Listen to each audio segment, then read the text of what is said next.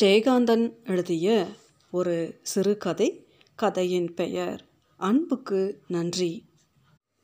Bus ஸ்டாண்டில் trunk பெட்டியும் படுக்கை சுருணையும் வைத்து கொண்டு நின்றிருந்த அந்த இளைஞனை பார்த்ததும் ரமணி ஐயருக்கு மனசில் ஒரு மூர்க்க சந்தோஷம் பிறந்தது.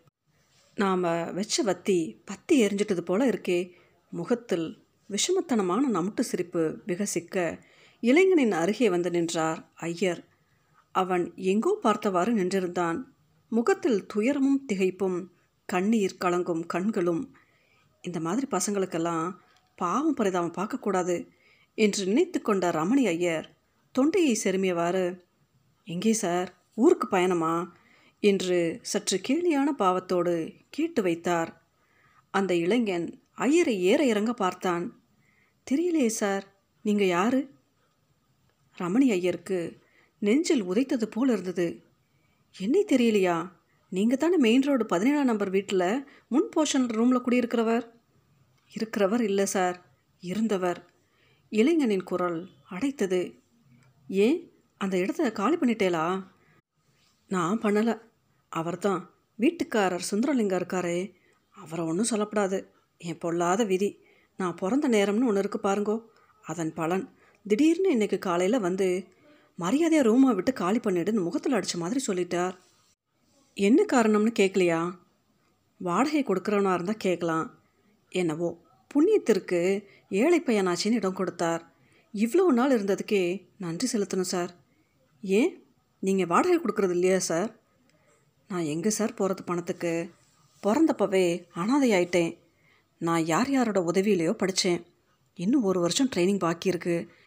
இது முடிச்சிட்டா எங்காவது ஒரு ஸ்கூலில் வேலை பார்த்துட்டு சொந்தமாக சம்பாதிச்சு சுயமாக சாப்பிடலாம்.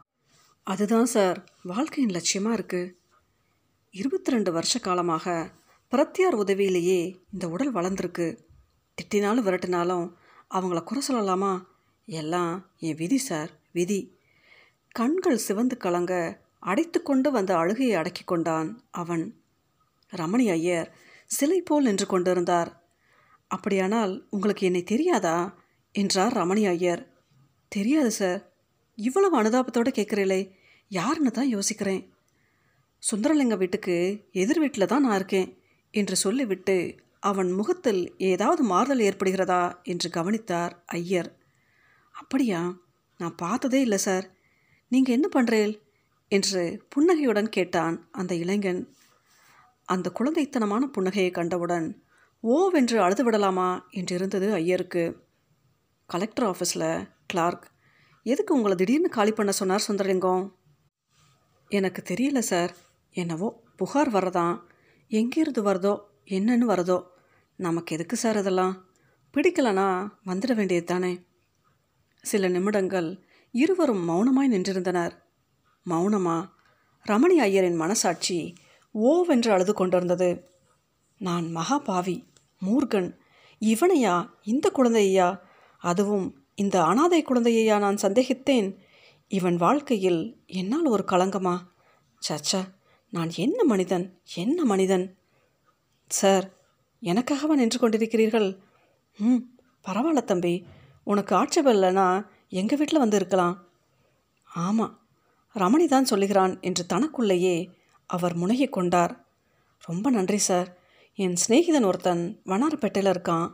அவன் ரொம்ப நாளாக கூப்பிட்டுட்டே இருக்கான். சார் எனக்கு உதவி செய்கிறவர் ரொம்ப பேர் இருக்கா?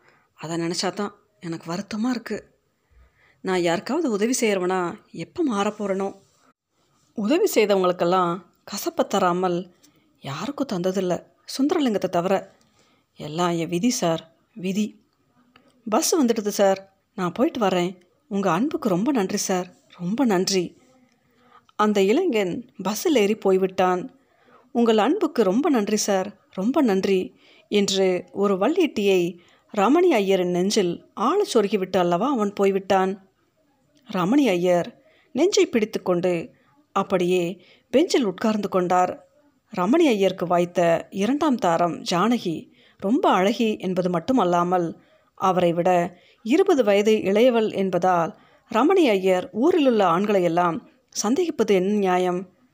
ரமணி ஐயர் உண்மையிலேயே ரொம்ப நல்லவர். மனைவியையோ ஊராரையோ அவர் என்றைக்கும் சந்தேகித்ததில்லை. எதிர் வீட்டின் முன்னறையில் ஒரு வாலிபன் குடிவந்த பிறகுத்தான் அவர் அவனை சந்தேகிக்க ஆரம்பித்தார். பாவம் அவர் நிலை அப்படி ஆகிவிட்டதா என்ன? சந்தேகம் என்று ஒன்று மூண்டு விட்டால் எல்லாம் அதற்கேற்பத்தான் நடக்கும் என்பது எல்லோருக்கும் தெரிந்த ரொம்ப பழைய விஷயமாயிற்றே. அப்படித்தான் ஆயிற்று. பயல் எப்போ பார்த்தாலும் கையிலே ஒரு புத்தகத்தையும் வச்சுண்டு படிக்கிற சாக்கில் ஜன்னலண்டையே நிற்கிறானாம். சுத்த காளி பயல். இவர் வந்ததை கண்டதும் புத்தகத்தாலேயே முகத்தை மறைச்சிக்கிறானாம். நேரம் காலம் இல்லாமல் லைட்டு போட்டுண்டு இவர் ரூமையே வாட்ச் பண்ணுறானாம் என்று நாளுக்கு நாள் ஐயரின் மனதில் வன்மம் வளரலாயிற்று. கடைசியில் ஒரு நாள் ரமணி ஐயர் ஆஃபீஸிலிருந்து அன்று சீக்கிரமே வந்துவிட்டார். பயல் கையில் புஸ்தகத்தை காணோமே என்னத்தை அப்படி விரிச்சு பார்க்குறான் திருட்டு பைய. பார்வையை மாற்றிவிட்டான் மானத்தை பார்க்குறான் மானத்தை. மானத்தில் என்னடா வச்சிருக்கு? எனக்கா டேக்கா கொடுக்க பார்க்குற உன் வயசில் நானும் எத்தனை திருட்டு லவ் அடிச்சிருப்பேன் என்று சிறுமி கொண்டார். ஆமாம் அதுதான் உண்மை. இன்று ஐயருக்கு கோபம் அவன் மீது மட்டும் வரவில்லை. இங்கே மட்டும் என்ன வளரதாம்? இந்த கம்மநாட்டி முண்டையை பாரு. ஜன்னல் மேலே கண்ணாடியை சாத்தி வச்சுட்டு தருத்திரமே. வேற இடமே இல்லையா உனக்கு? தலை வாரிக்கிறாளாம் தலை. ரெண்டு கையையும் தலைக்கு மேலே தூக்கிண்டு. சே அவ்வளோ சொல்லியும் குத்தமில்ல. என் புத்தி அடிக்கணும் செருப்பால. இந்த லட்சணத்தோட கீர்த்தனை வேற ஆலாபனை தொடப்பக்கட்டை. ஐயருக்கு முகம் சிவந்து போயிற்று. ஓஹோ இது தினசரி நாடகம் போல இருக்கு. இன்னைக்கு கொஞ்சம் முன் நேரத்தில் வந்ததால் மாட்டின்டா. ரெண்டு பேரும். ம் இருக்கட்டும். என்ன இன்னைக்கு சீக்கிரமாக வந்துட்டேன் என்றாள் ஜானகி. உனக்கு என்ன கஷ்டமாக இருக்கா? போடி போ காஃபி கொண்டா என்று விரட்டி விட்டு ஜன்னல் கதவை படாரென அடித்து மூடினார். மனம் ஒரு நிலையில் இல்லை. இப்படி ஒரு நிலை ஏற்படக்கூடாது. ஏற்பட்டு விட்டதே என்ன செய்வது? என்ன செய்வது? என்னத்தை செய்து தொலைப்பது? எல்லாம் என் கிரகச்சாரம். யோசித்து யோசித்து முடிவுக்கு வந்து விட்டார். முடிவு சுந்தரலிங்கத்திடம் தெரிவிக்கப்பட்டது. அப்படியா? ரொம்ப நல்ல பையன் சார். தப்புனா என்னன்னே அவனுக்கு தெரியாது. குழந்த சார் அவன் என்று படப்படுத்தார் சுந்தரலிங்கம். குழந்தை என்றைக்குமே குழந்தையாக இருந்துடுமா சார்? நான் ஒன்றும் தப்பு சொல்ல வரல. ஒரு வயசில் வர சேஷ்ட. நாம் அதுக்கு இடம் கொடுக்கப்படாது பாருங்கோ. இப்படிப்பட்டவனாக இருப்பான்னு நான் நினைக்கல சார். நமக்கு எப்படி சார் இதெல்லாம் தெரியும்? என் ஒய்ஃப் சொல்லி ரொம்ப வருத்தப்பட்டு அழுதா. சார் அவளும் சிறுசு பாருங்கோ. பயப்படுறா. சரி சார். நீங்கள் போங்க. நான் பார்த்துக்கிறேன் என்று உருமினார் சுந்தரலிங்கம். அந்த விளைவு அவன் போய்விட்டான். உங்கள் அன்புக்கு ரொம்ப நன்றி சார். ரொம்ப நன்றி. ரமணி ஐயர் அழுது விட்டார். நான் மகா பாவி மகா பாவி மனத்தை அழுத்தி பிடித்து கொண்டு வீட்டை நோக்கி நடந்தார். வீட்டருகே செல்லும் பொழுது சுந்தரலிங்கத்தின் குரல் கேட்டது. சார் குற்றவாளி போல அவர் எதிரே நின்றார் ரமணி ஐயர். பயலை அடித்து விரட்டு விட்டேன் காளி பயல். இதெல்லாம் கிட்ட சேர்க்கப்படாது சார். ஜன்னல் கதவு திறந்தே இருந்தது. எதிர் வீட்டு கதவு மூடி கிடந்தது. ஜானகி? ம். எதிர் வீட்டு முன் ரூமில் இருந்தான் பாரு. அந்த பையன். அவன் காலி பண்ணிட்டான் போல இருக்கு.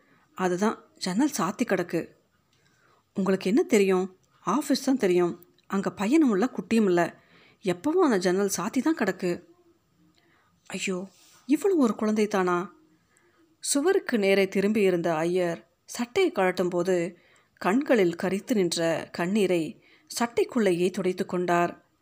அவர் காதுகளில் அந்த அனாதை குழந்தையின் குரல் ஒலித்தது. உங்கள் அன்புக்கு ரொம்ப நன்றி சார். ரொம்ப நன்றி.